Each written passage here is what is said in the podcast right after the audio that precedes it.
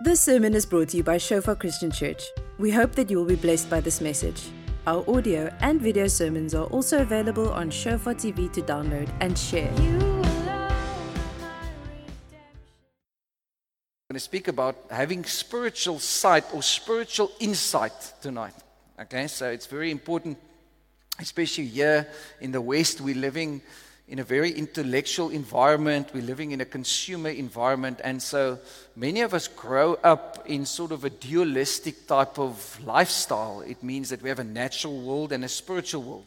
Well, if you speak to Victoria and Lorado and some of these people that in, members of the church and you ask them, you know, tell us what's going on in Kaimandi and places like that, then they'll tell you, like, hey, uh, the spiritual world is actually very connected to the natural world. It's not two different worlds.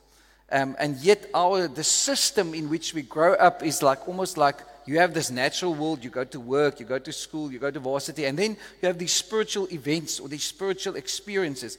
But it's not, it's not like that. That's why many of the African cultures and Eastern cultures are much more biblically um, aligned than the Western culture. And that's why you can see so many people are struggling with depression in Europe and stuff because they, they, they're saying there is no spiritual world. But scripture is very clear that there's a spiritual world, and that spiritual world is alive. and that spiritual world has got an impact on your life because, primarily, if you've come to know Jesus, you are a spirit being and you've been made in the image of God. And so, a lot of things that happen to you every day has got a spiritual impact, and there's spiritual stuff that surrounds us. It's not just like, hey, by chance, per toeval, you know? There's nothing toevallig with the Lord. There's nothing toevallig with the Lord, okay? It just doesn't happen by chance. God is moving and God is doing stuff. So as we went up, you know, we had some funny moments, but it wasn't funny at the time. Um, so we got to this to Delhi, and so the guy who organized everything with us, so I, I realized in his voice that an evening when we landed there that he's a bit tense, but he didn't tell me anything. So next morning we have like this little bus, and we're going to drive up from Delhi to Nepal. It's very different than what we know, the roads and that stuff. I think we drove 1,500 kilometers. That's from here to between Bloemfontein and Johannesburg, which will normally take you, what, about 10 or 11 hours. It took us more than 50 hours just to drive that 1,500 kilometers. So it's a different scenery and a different route. But now that morning we got into the bus and, um, and I realized he was a bit tense and, and he just said the following to me. He said, um, I have to tell you something. But now when I woke up the morning, the Lord said to me, trust me. And normally when the Lord says that to you, you realize there's big trouble coming. you know, this isn't, if the Lord says, trust me, you know, it's like almost jumping over the cliff and you know there's going to be no, it's going to be free fall for a while, you know. So I realized he's a bit tense. And so the reason for that is because of connections with this group that we connect with. They reach out to a, lot of people and, and tribes that you cannot reach out to. It's, it's illegal and stuff. And one of the missionaries was killed a week ago by one of these tribes on, on the islands with a bow and arrow, because there's still lots of people, tribes like that, cannibal tribes, um, that has not been reached with the gospel in especially these areas. And so this guy could not go with us, and um, because of his connections there, and they found a journal on this missionary's body that sort of connected him and all that stuff. Um, so he wasn't allowed to go out of the country. But now, as we got into the bus the morning, 8:30, we're driving, and now he tells me the following. He says to me, "I can't go with you anymore, but the Lord is with you." Now, we've never driven this road up there from Delhi to this place. And so the next stop is when he gets off. Because I realize he's just got his little bag with him. He hasn't got all his luggage with him. So he gets off. Here's the eight of us sitting with the Indian driver that doesn't stand a, understand a word of English. All he does is says, okay. I say, how long? Okay. That's the only English he understands, you know. So I realized, okay, that's why the Lord said, trust me. You know? so we got onto this bus, and you can t- talk to some of the team members just how God, God literally, we got, we're two hours late for the border. Or, you know, and then we drove over a train bridge. I don't, still don't know what happened there. But eventually they opened up the, the border post just for us to get through. Two hours after that, on a Friday night, you can't believe, you know. So just God's favor, because God said, hey, you're going to go. But that's not the story I want to tell. So we got to this place eventually, and the Lord said, Hey, He's going to open up, He's going to show us some stuff, going back to the roots to rebuild the ruins. and to break the barrenness. So we didn't, that was just the word of God He gave us. So eventually, when we ended up, it's just this profound moment where we met with this lady, and her husband was the first Christian that was jailed in Nepal in 1951. And for eight years, he preached the gospel for eight. The first set of his imprisonment was eight years long. And so this lady st- stands there, she and her daughter, just profound, amazing people. And now you sit and talk to this lady and you say, okay, you had uh, five kids, all under the age of six, very small kids. Your husband is in jail for eight years for preaching the gospel. How did you survive? She tells us the story of how she would sneak up to the jail. She couldn't get into the jail, but the kids were small enough to actually go through and, and sneak in and go, you know, deur die stuff to go actually through through the bars, and then the kids would go and visit dad in jail, just there in the dark room, and how they minister the gospel and share the love of Christ, and how they never had a lack of food, but how it was such a privilege for them to stand for the gospel in Nepal. And now she's moved down to this place where the specific pastor is just to see what God is doing in this nation because they're training so many people and sending them out as pastors. And it's just a privilege and an honor. Because she said that's what's happening now is what she saw in 1951 when her husband was in jail for so many years. And that kept her going. Why? Because she had spiritual insight of what was, what was going to come. That, that's what make, made her stand. that's what made her go through all those tough years with just her and her kids and her husband being in jail. And so it's, it's so amazing when you and I, as Christians, realize that God has perfected the stories, He's finished the story, but it means that you and I need to tune in to what He is saying and step away from just the natural and, and not just take stuff every day as it is and try to think this is just the intellectual pursuit. There's a kingdom of God. And there's, there's such amazing things that God wants us to tap into, but He wants your spiritual eyes to be open, and He wants my spiritual eyes to be open to see. I told this story last week, Sunday, and, and I think this morning, I can't remember, but the first time when we went to Nepal is when there was a ceasefire for 13 days or 12 days and the Lord told us, one of the people in the team had a dream to go there. Said, okay, we need to go, but for this date. So we booked the tickets for 12 days. And it was a war, a civil war in the Hindu kingdom. There was no way of Christianity or even Christians, nobody even went there. So we booked the tickets by faith to get the visas, because you get visas like on arrival, but everybody just said, There's no way you're going to go. You can't even get onto the plane. But six months before the time, we booked the visas for that specific date for 12 days that the Lord told us in a dream. And it's amazing. A week before we were going to leave, a ceasefire was announced that started a day before you would arrive and it ended a day after we arrived. And so we went into Nepal, we walked around the palace every day, prayed around the palace. Said, God, there's a kingdom that cannot be shaken but this kingdom will fall. A year later, that kingdom fell. And so the amazing thing is now we went back now and we said, God, we want to go back. We want to see what you've done. So this Indian pastor comes up to us after there was this like conference. He comes up and with tears in his eyes and says to me, Do you know, I want to tell you the most amazing thing.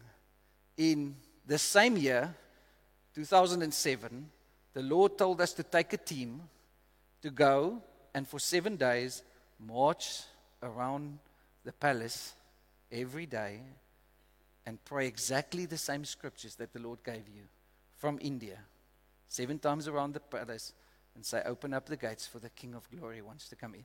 Isn't that amazing? That people from all across the world, I wonder how many teams actually went and just in relay 10 years ago prayed for that nation everybody. And so we, was, we were just so excited because we realized, like, Lord, we're just doing this small thing, but you're aligning because God's kingdom is coming. I mean, Lekker. Thank you for your enthusiasm. So I'm very excited. I've got a bit of jet lag, so I'm going to preach till 12 o'clock because I'll only wake up at 1. Okay, so Ephesians 1. We've been doing stuff on Ephesians in the morning services. If you've missed it, you have really missed out. Okay, sorry, you've missed the opportunity. For six weeks, Pastor George is ending this coming Sunday in the morning where we're working through the book of Ephesians in the morning. It's a profound book. It's, it's, it will change your life, especially when you understand the value of the church and the fullness of the church. And so I want to start with a prayer that Paul prays in Ephesians chapter 1. And we're going to pray it over each other. And we prayed it in the morning service, but we're going to just look at it quickly again. So in Ephesians, he talks about our position in Christ and this amazing inheritance that we have when we're seated with Christ in heavenly places. So if we minister from that place, that you and I, we're not just normal beings, we have an identity in God. That's what we did the whole series in the evening about. But then we also have an authority in Christ. And your authority in Christ only flows out of your identity in Christ. The fact that you're in Christ. It's not because, hey, we're this great people shouting a lot and making a lot of noise. There's a spiritual authority, and the spiritual realm recognizes your spiritual authority. And so Paul writes and he, and he prays a couple of prayers through Ephesians, but he starts with this one and he says, Hey, there's a lot of blessing, a lot of stuff, but let's read it in verse 17. He says, That the God of our Lord Jesus Christ, the Father of glory, may. This is now his prayer. Now he sort of tells us what he's praying. He says two things that he prays that God may give to you the spirit of wisdom and revelation in the knowledge of him Say, the spirit of wisdom and revelation in the knowledge of Him. And then the second thing is that the eyes of your understanding may be enlightened. Say that the eyes of your understanding may be enlightened. So, so he's, he's, he's talking about a lot of stuff, over a lot of um, identity in Christ and stuff, but he says, hey, this can't be head knowledge. He says, I'm, I'm going to pray for you and I'm praying this specific prayer that God would give you the spirit of wisdom and revelation. Wisdom is much more than knowledge. Knowledge is just hey, a lot of facts, but wisdom means knowledge rightly applied in every situation. That's why Solomon says, "Hey, pray for wisdom. Pray for one thing that God that uh, that you will have not just a bunch of knowledge, but you actually have wisdom. How do I apply the scripture in my daily life? How do I live out? That's a wise person.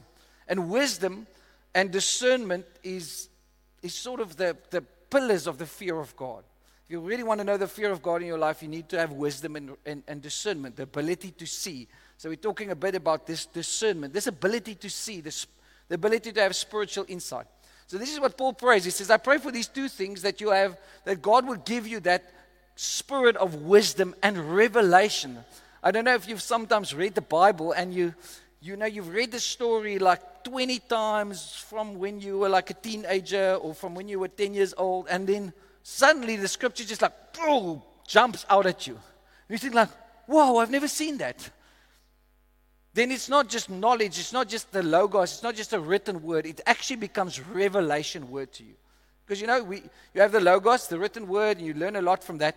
But when you walk in revelation, it means like you can actually see. It's like, Wow. You remember the story of um, Stephen Lungu's wife that would um, say she had a vision of, of, of heaven. And for the first 24 hours, they had to actually bind, as she was in hospital, she, she was in a semi coma. She saw heaven open up. And for the first 24 hours, they had to bind her hands to the bed of the hospital because they, she would like lift up her hands and pull out all the stuff because all she said is, wow, wow when she saw heaven. That's all she said for 24 hours nonstop. And when she came out there, she said she saw so many colors in heaven that doesn't exist on earth. She just said, wow. And then she would go, like, wow, you know, and then she'd pull out all the stuff. So eventually they had to bind her hands to the hospital bed. Because suddenly that's revelation, is the ability to have a visitation or a vision of God. Now, there's not a lot of people in Scripture that had a vision of God. Isaiah was one of them in Isaiah chapter 6. He saw the Lord high and lifted up. Yeah, so the ability to see God is, is so important for every Christian. And this is what Paul is praying. He says, I pray that you'll have the wisdom and revelation in the knowledge of Him. So that it's not just a lot of stuff you do, a lot of stuff that you see, but it's in the knowledge of knowing Him, the revelation of who He is. But with that, I pray that the eyes of your understanding, your spiritual eyes, will be enlightened, will be opened up so that you can see. Because God doesn't want Christians just to live and walk through this life and try the Christian experience. He wants you to see. And so when you have these, the spirit of wisdom and revelation, so if, the, if you want to pray, pray scripture, pray this over yourself. It's not a selfish prayer, it's a good prayer to pray over yourself. Say, God, grant to me the spirit of wisdom and revelation. Lord, open up the eyes of my understanding that I can see, so that I can know you, that I might know you. Because the result of that is to know God. It's not to do a lot of things for Him, it's to know God. Are, are you with me? And so, what will happen when these things do? He says three things that you might know this. You might know God, but then that you might also know what are, are the hope of His calling. So, what is the hope of His calling? There's a hope of the fact that God has called you. This is not a mere just life that you're trying to exist like Mr. Bean, hoo, hoo, hoo, hoo, you know, oh, you know, I'm trying to, you know. It's not a Mr. Bean lifestyle. There's a hope of his calling. It's an anchor of your soul. He says, I, I want you to know that you're called, you're commissioned. You're not passing just through this life, Mr. Bean style. You're a child of God. And there's a hope, there's an anchor that you have that when the storms come, when the stuff comes, like this little lady in Nepal, she says, Eight years. I sat without a husband with five children, but I had a hope of calling. God said that every minute in that prison is going to be an eternal inheritance. And now, 60 years later, she's seeing that. She's sitting with that vision she saw. And she's just sitting there with a smile and say, God has been faithful all 60 years. Everything God showed them that time when he went to prison is happening right now in that nation. You think like, okay, wow. Now, when you go and read the book of Hebrews, when he talks about faith, it is amazing. God talks about that faith of people that saw the promise afar off they embraced the promise, they took ownership of the promise, but the promise never manifested in their lives. That's why I've got a problem with the prosperity gospel. It's not biblical. Because if God shows you something, it will at least take three generations for it to happen. If it's really a vision from God. Because the fathers of the faith, most of them that saw, they never saw it happen in the natural. Abram, look at the stars. That's going to be your offspring. And here you and I are sitting today because of a promise God made. And God said, Abram, look. Moses, promised land. He never went into the promised land, but he saw it. The ability to see. I'm talking about the eyes of our understanding opening up. But if you live in a consumer environment, then you want it and you want it now. God, if I don't get it now. But most of the things of God is eternal. Amen. When God even works in your life right now, He's doing stuff that will have an effect in your children's children's life.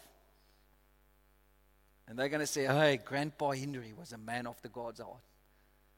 That uh, Grandpa Christoph, he had big shoulders, but sure, he had a big heart. Huh?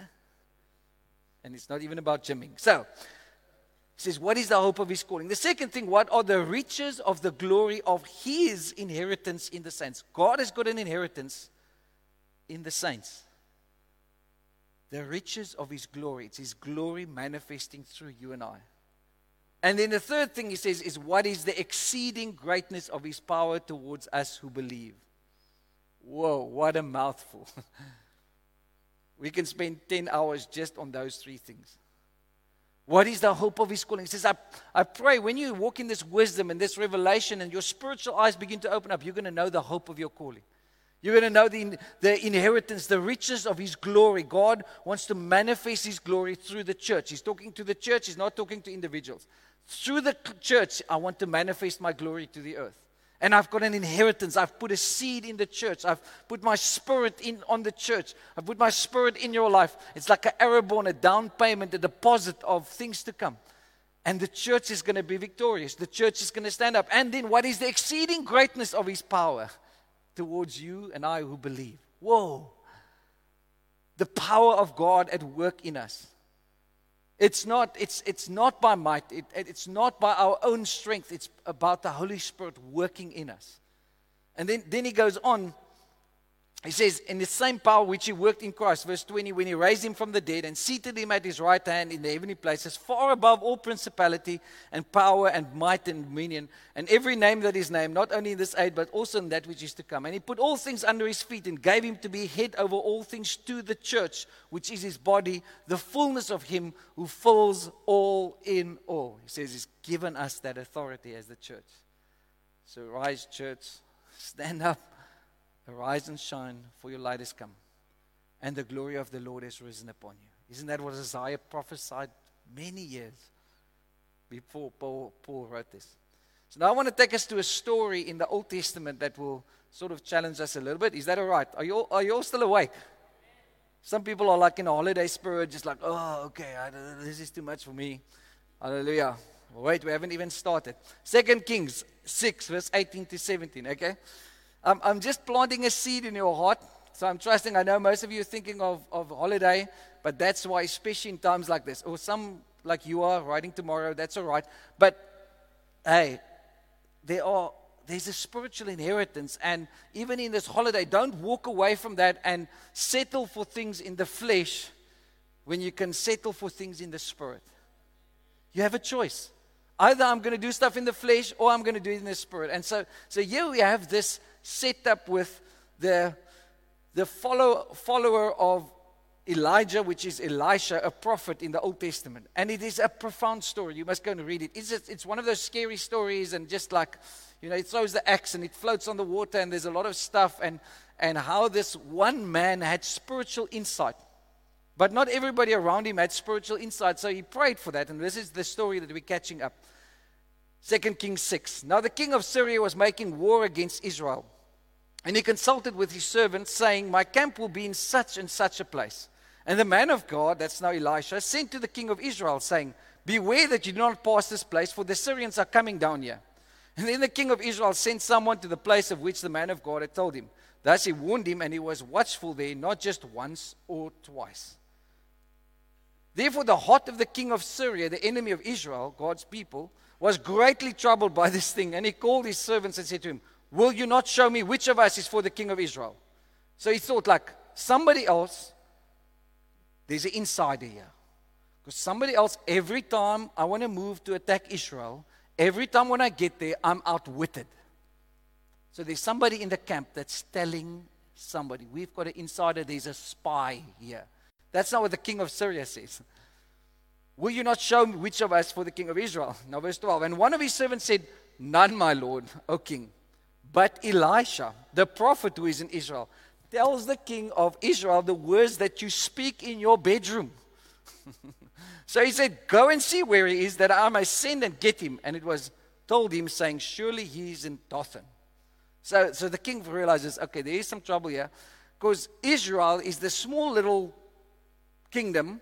Syria is this massive army, but every time they're outwitted. And now he realizes there's a source. There's one man in there that I need to take out because he's like an insider. He's got like spiritual insight, and we need to take him out. Verse 14, therefore he sent horses and chariots and a great army there, a great army. And they came by night, surrounded the city, this whole city that Elisha was in.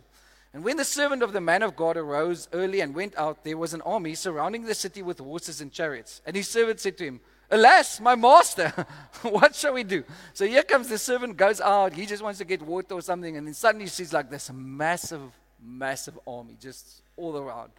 And he realizes, like, trouble. Big trouble. Okay? Big trouble.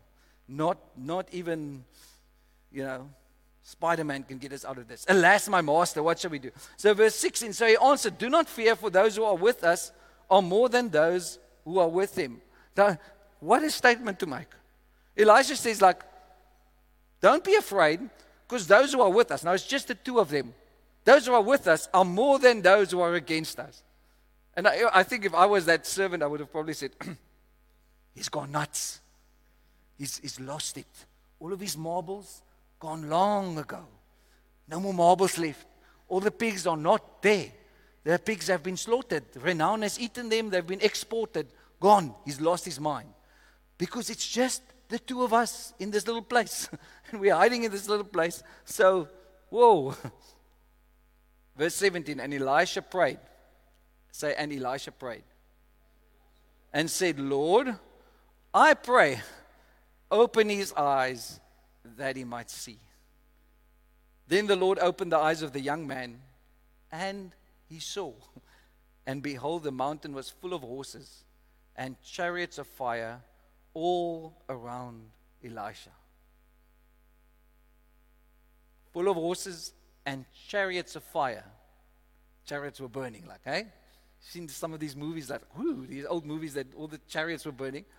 So around him, suddenly this young guy, this that's connecting with the prophet, just sees like, whoa, there's this massive army, but there's a big army around. And then you can go and read the story. Then this army comes closer, and then Elisha prays, say, Lord, I strike them with blindness.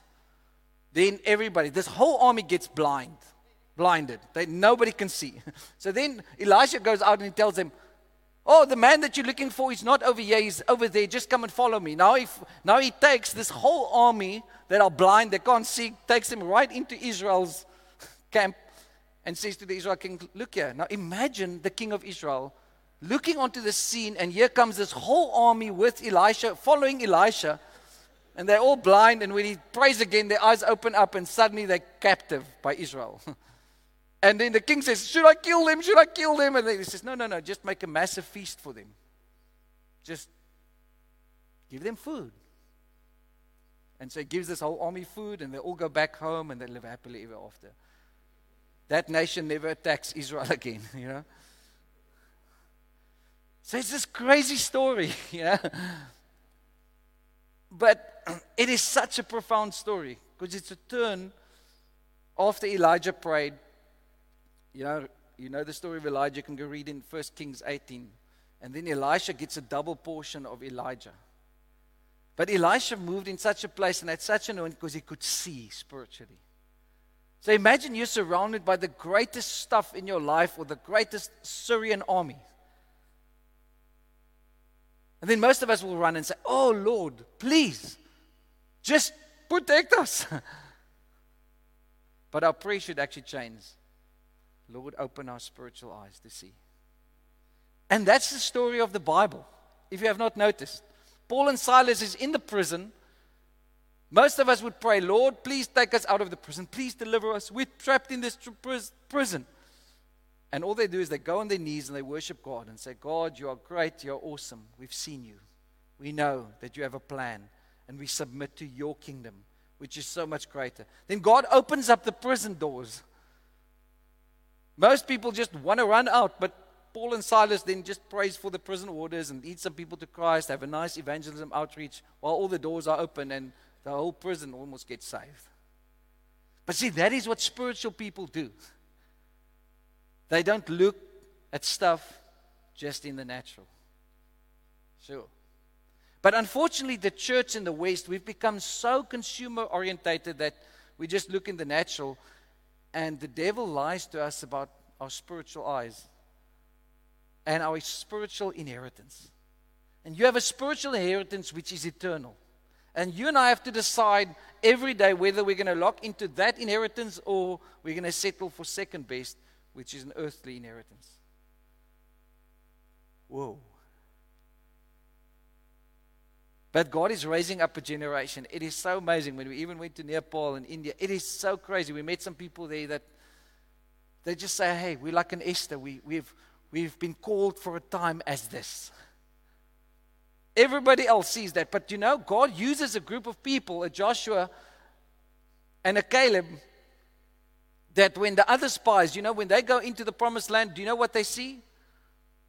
They just, they just see giants. When they come, when those 12 spies come back and they report of what they saw in the promised land, they say, We just see giants. We, we, we see ourselves as grasshoppers in their eyes and, and, and the way that they look at us. We are so intimidated by what's happening around us. But there are two people, two spies that come out, Joshua and Caleb. See, we see a land flowing with milk and honey and biltong. That's what I added. Amen? Okay? And then God says, okay, you know what? I can take people like that. Because in those, in those promised land was massive giants, but only two people could see. And then it's amazing. They go around in the wilderness. That whole generation that couldn't see dies in the, that generation. But the two people that saw the way God opened up their eyes because they had a hunger, and we can look at that now. Now, they saw what God saw. They saw the promises, and they realized, like, hey, I'm a small part of what God is doing, but I want that inheritance. We want to walk into that.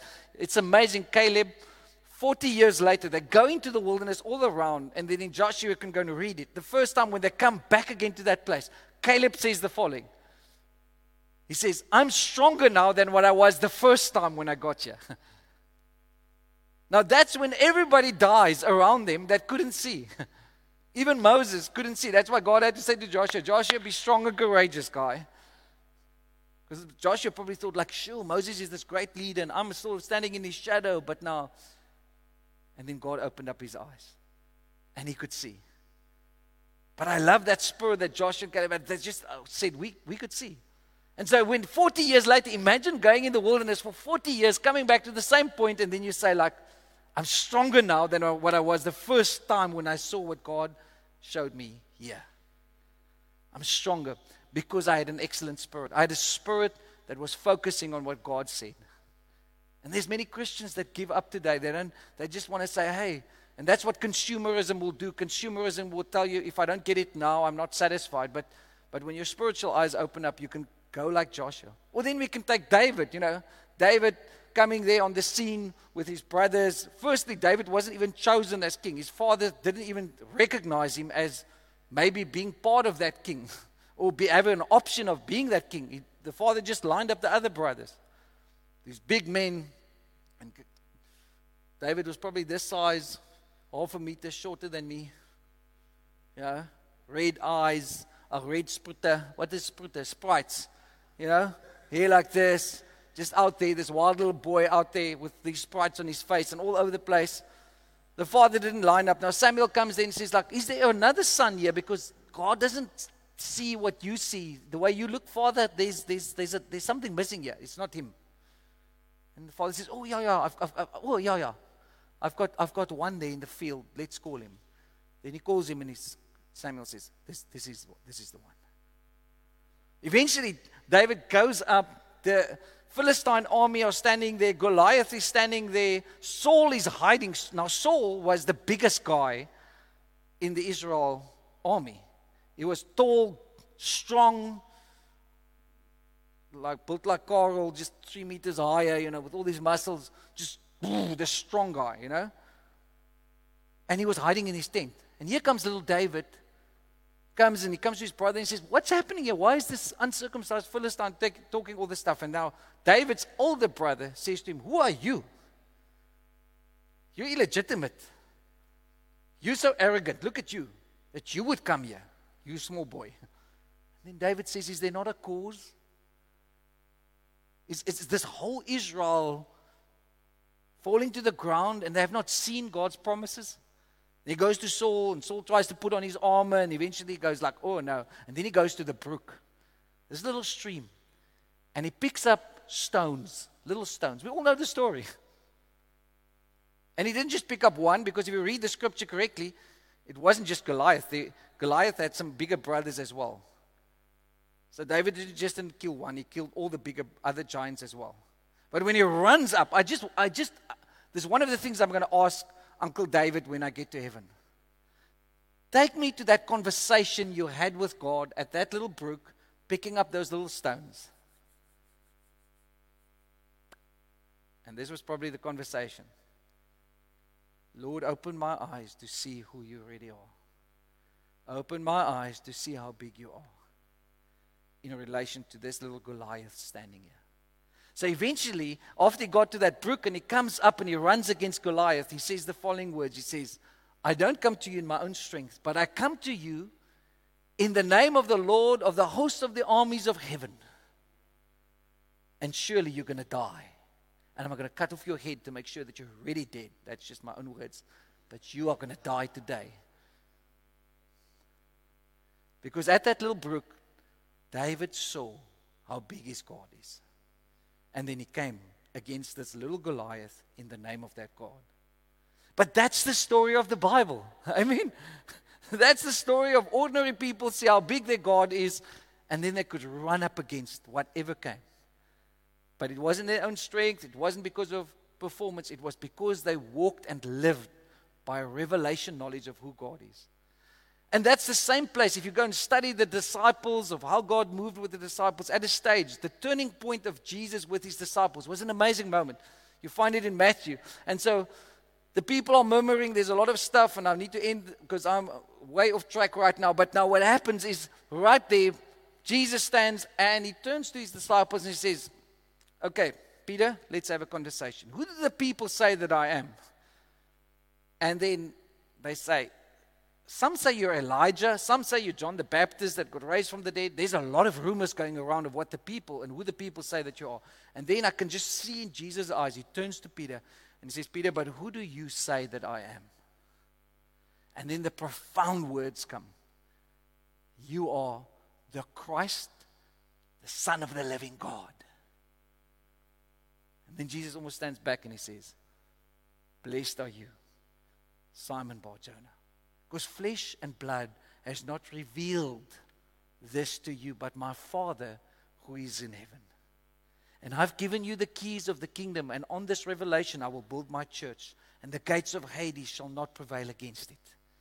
And whatever you bind on the earth shall be bound, and whatever you loose shall be loosed. I'm going to give you a spiritual authority. You're going to move in a, in a way that you have not seen. But it's not by flesh and blood. It's not by mere just little talk here or little philosophy here. It's because you've moved by revelation. You've seen. And from that moment on, Jesus begins to talk about the cross for the first time. Because he couldn't take his disciples if they didn't recognize first who he was. You know, even Jesus' brother did not recognize who he was. It was only after the resurrection that his own brother recognized. So that's good news for some of us that have got family, family members that sort of tries to just deal in the natural or that aren't saved, just keep on speaking over their lives what God says. keep on praying. Because sometimes the revelation, the revelation takes a while, but when it comes, it's going to come and it's going to be profound. but there's some of us, even sitting here today, we, we have a religious experience with God you've not seen, and then just ask God. Say, pray like Paul prays, because that's what Paul prays. Say, God, give me a, in this holiday season, give me the spirit of wisdom. Open up the eyes of my understanding to see. Like Elisha prayed here Lord, I pray, open his eyes that he might see. We're going to pray that over each other now. Now, last slide, then we finish with the introduction and then we can start preaching. Amen. Like, like, okay. Matthew 5, verse 8. Blessed are the pure in heart, for they shall see God.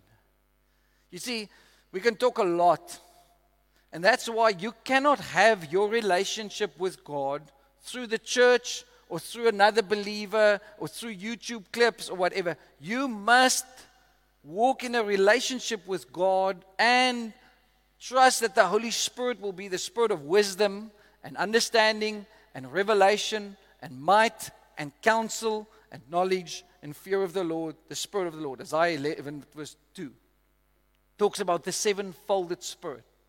So the Holy Spirit wants to lead you in truth and bring you to a place of revelation. Where you say, Well, I'm not just an ordinary natural being, I'm a spiritual being. But there's some requirements for us to walk in that place. And so Jesus taught this on the Mount. And one of those things that he says, Blessed are the pure in heart, for they shall see God. There's another scripture later on that says, Without holiness, no one shall see the Lord. So it's connected to this one. Holiness is a prerequisite to be able to see God. And that unfortunately, for the charismatic church and the church in the West, there's a lot of people that do, doesn't preach holiness at all anymore. And let me tell you, they can't see God. Not judging them, the word is judging them. If you just preach a grace gospel of how nice it is and all the benefits of the gospel, but you don't talk about sanctification and holiness, people cannot see God because God, in essence, his nature is holy. His nature is not love. His heart is love. His nature is holiness. Amen? So, to see who God is as a holy God, you and I need to submit to a process of becoming holy. It's called sanctification. And that's why there will be tough times. That's why Like these people in Nepal, you can ask all the questions, but they ended up in jail for eight years. You can say, like, but God, why didn't you just deliver them from the jail? Because God had a bigger plan. It's to work in them so that He can work through them. And now, 60 years later, they see that plan. A whole nation has changed because of one man and one woman's obedience. That's the story of the gospel. So, what is a pure heart? A pure heart is a clean, clear, pure heart with no idols. It's called a circumcised heart. God wants to circumcise your heart. Praise God. Can all the men say, not Old Testament? Amen. Okay? Gone with this circumcision of the flesh. We've gone to this circumcision of the heart, but that's much tougher. so, what is a circumcised heart? Is a heart that is wholly surrendered to Him. Not somebody that's perfect, not somebody that's been there, bought the t shirt, become critical or negative. It's just a heart that is so hungry and surrendered to God. Say, God, I haven't arrived. I have got no clue. It's like when this guy at there in India, in Delhi, we're stopping. He said to me, We're not going again. I'm not going with you. He stopped 10 minutes later, got out of the bus, and this was his words. These were his words Enjoy the trip. And I'm sitting there, I'm thinking, like, we're going to die. We have got no clue. We've never been there. Oh, trust the Lord. Yeah, that's now easy to say, you know. then your whole flesh wants to manifest. But now the team is there, and I'm the pastor, and the pastor is always perfect. So I'm just sitting there. I'm thinking, like, when's the next stop? When can we get off? Go home. Go straight home. Don't even pass by Begin. Don't pass by Delhi. Just go straight home, you know. Because then everything inside of you says, yeah, it's easy for you to say to trust. You don't know, you know.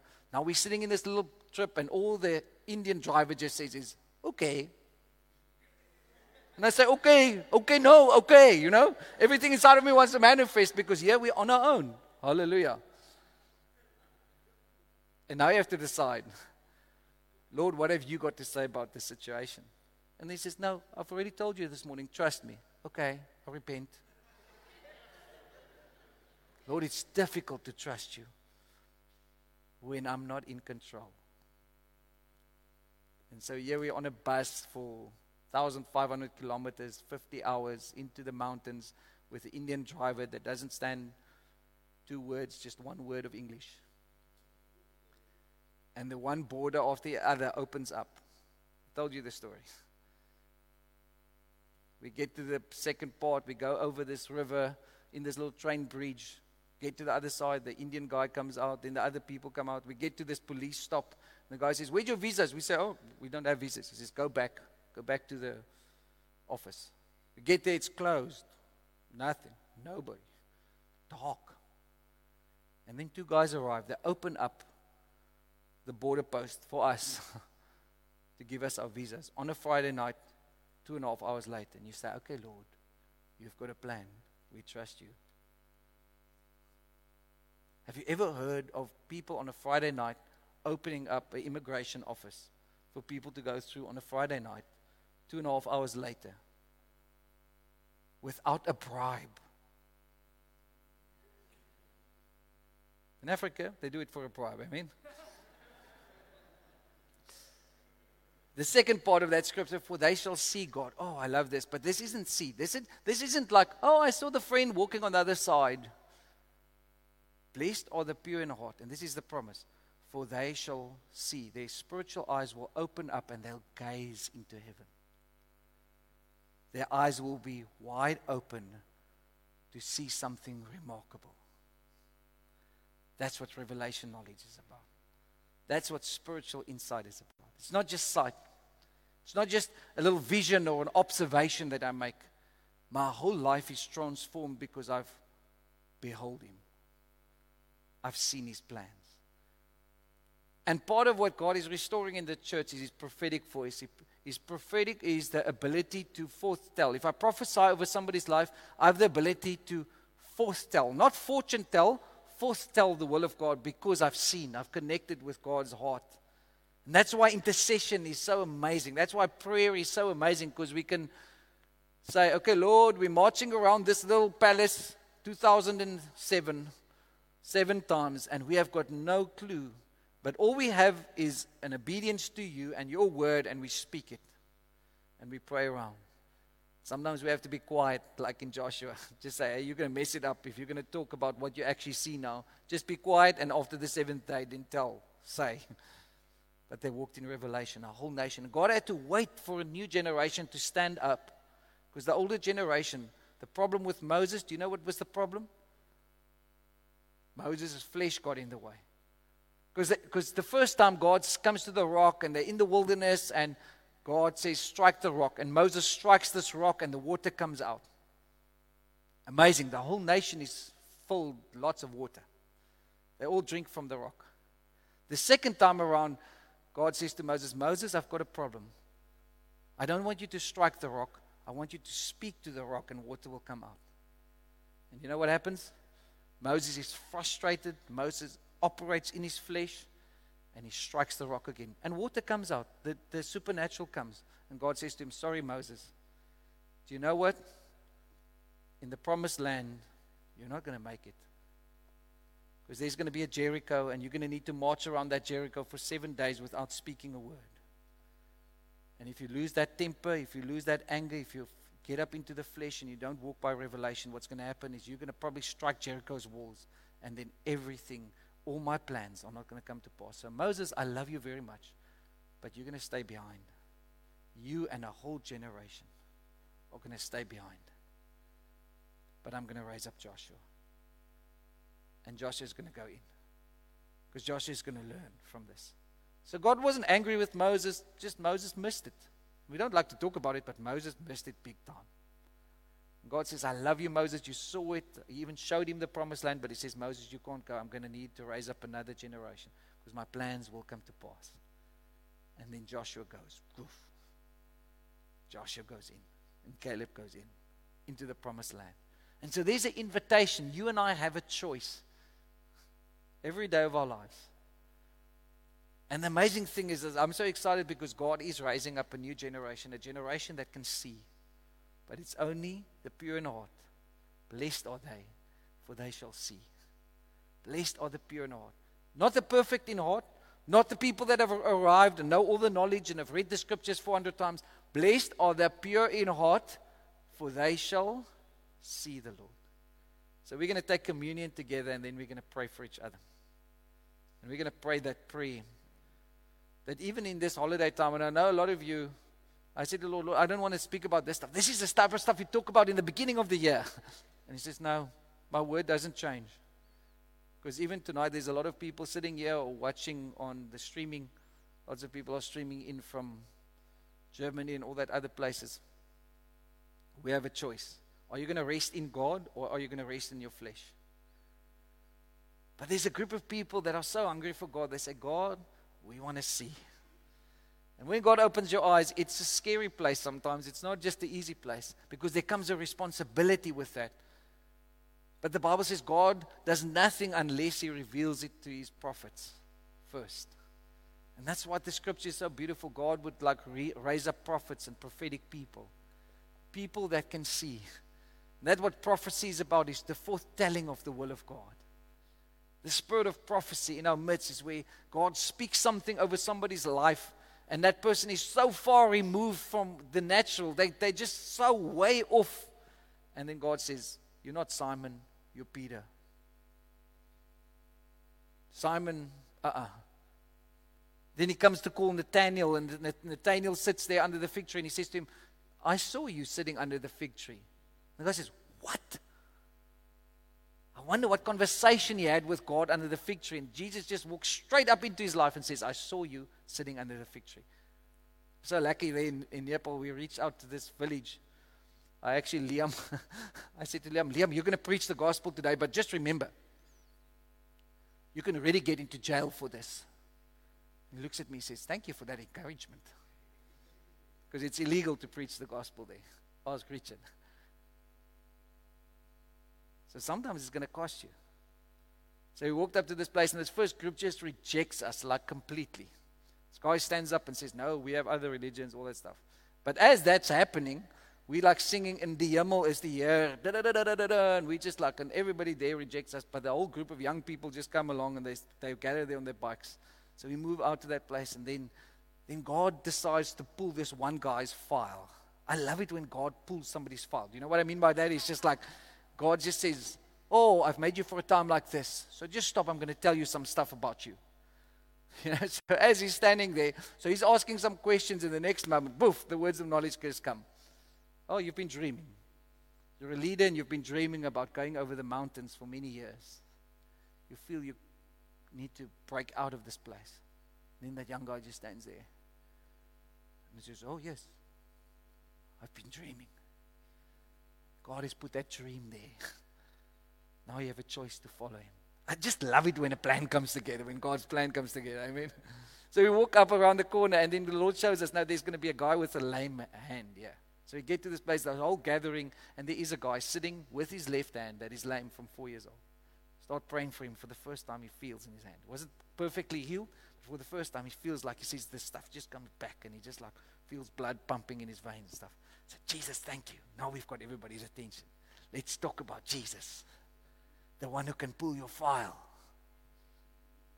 So it's just it's just so amazing when you as a Christian can walk in the supernatural.